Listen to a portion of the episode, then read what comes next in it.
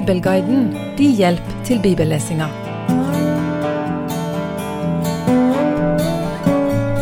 David er inne i en vanskelig periode, der kong Saul jager ham og dreper personer som Saul tror står i ledtog med David, enten de gjør det eller ikke. For eksempel ble prestene og familiene deres i Nob drept, fordi Saul mente at øverstepresten Akimelek hadde forrådt ham. David, han flykter videre. Men som vi skal se, så tenker David òg på andre enn seg sjøl og sine, og han hjelper de israelittene som filisterne plyndrer ifra. Vi leser fra første Samuels bok, kapittel 23, vers 1. Så kom det noen og sa til David, Filistrene strider nå mot Keila, og de plyndrer treskeplassene.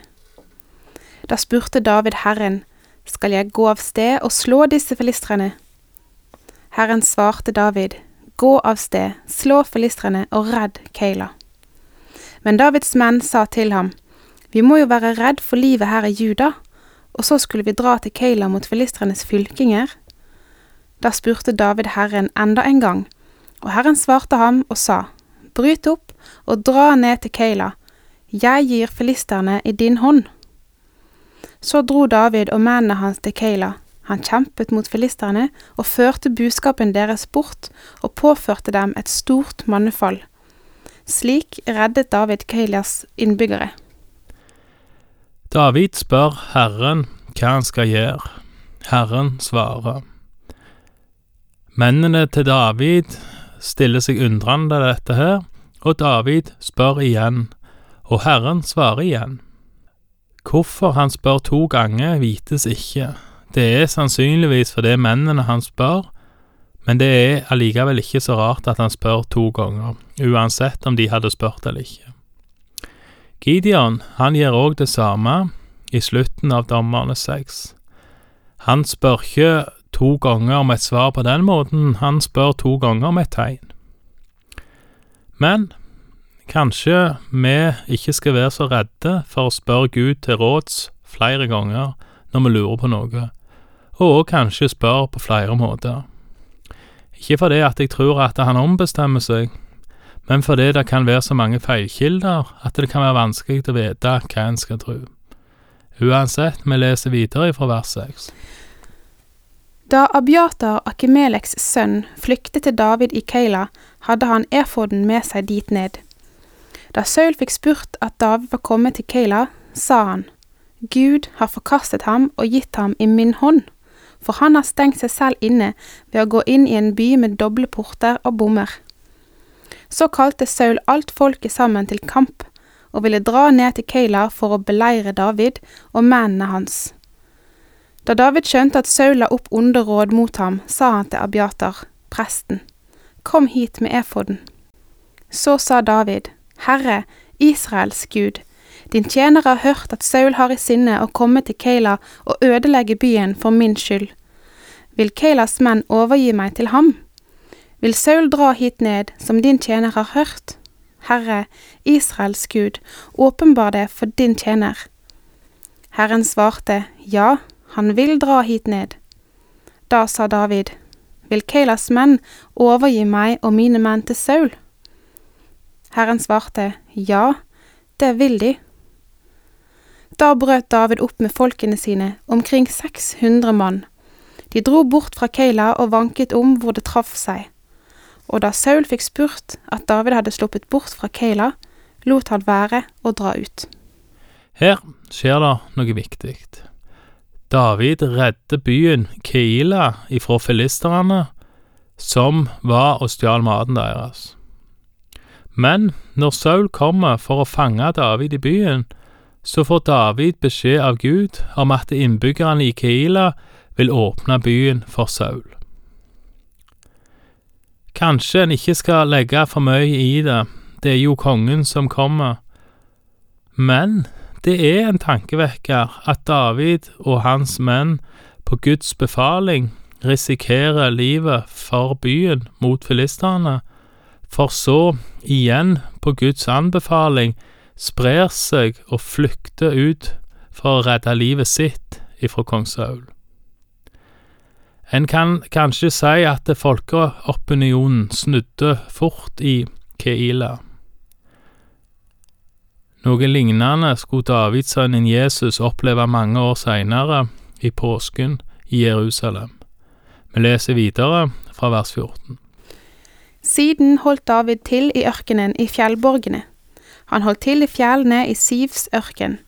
Saul lette etter ham hele tiden, men Gud ga ham ikke i hans hånd. David skjønte at Saul var dratt ut for å stå ham etter livet. Mens David var i skogen i Sivs ørken, dro Jonathan, Sauls sønn, av sted og kom til ham i skogen, og han styrket hans mot i Gud. Han sa til ham, Vær ikke redd, min far, Sauls hånd, skal ikke nå deg. Du skal bli konge over Israel, og jeg skal være den neste etter deg. Det vet også Saul, min far. Så gjorde de begge en pakt for Herrens åsyn. David ble i skogen, men Jonathan dro hjem igjen. Igjen kommer Jonathan for å styrke Davids mot. Legg merke til at òg Jonathan nå forstår at Saul er ute etter David, men at han nå sier at kongens hånd ikke skal nå han, med andre ord at Saul skal prøve, men ikke klare å drepe David.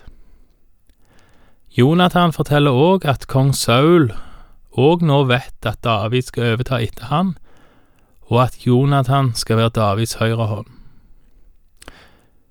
Kanskje ser en her noe av konturene av innholdet i pakten imellom David og Jonathan. I så fall så viser Jonathan seg som en meget god strateg. Samuel han salva David til konge på Guds kommando lenge før Jonathan traff David. Hvis Jonathan på en eller annen måte har fått med seg dette, eller at han har fått med seg at Gud har forkasta hans far, kong Saul, så stiller det pakten imellom Jonathan og David i et annet lys.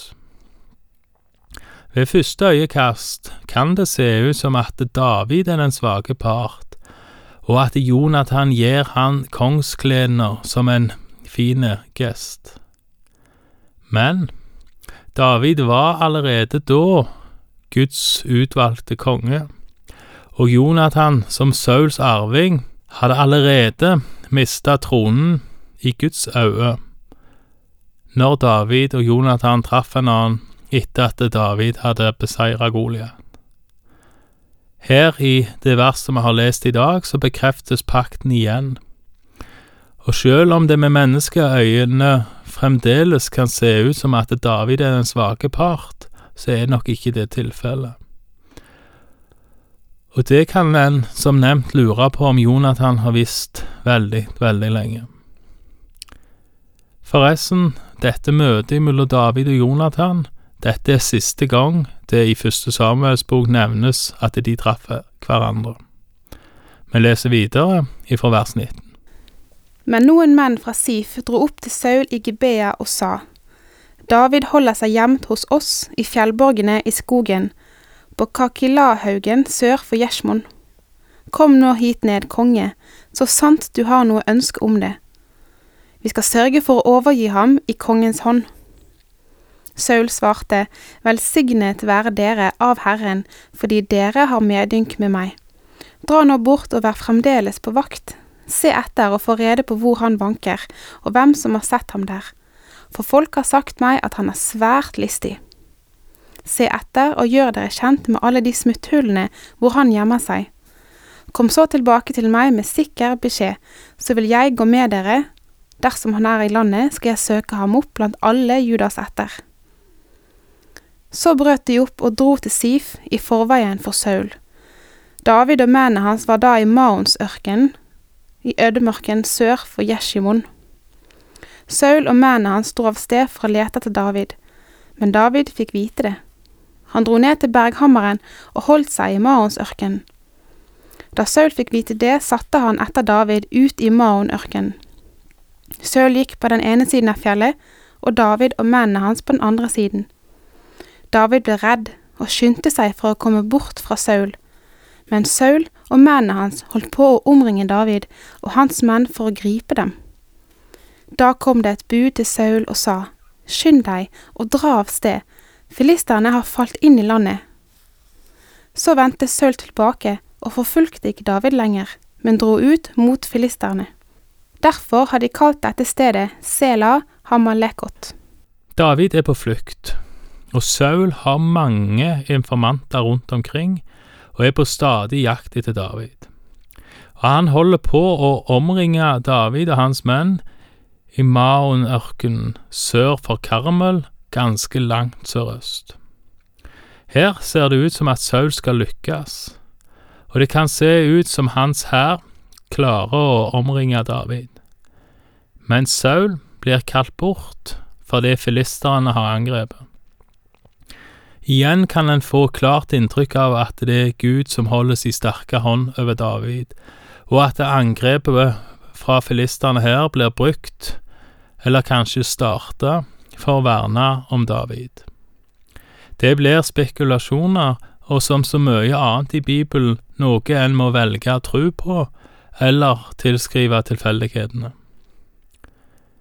Jeg for min del heller, kanskje ikke særlig overraskende, mot å tro at det her hadde Gud en finger med i spillet. Og med det så sier jeg takk for i dag, og Herren være med deg.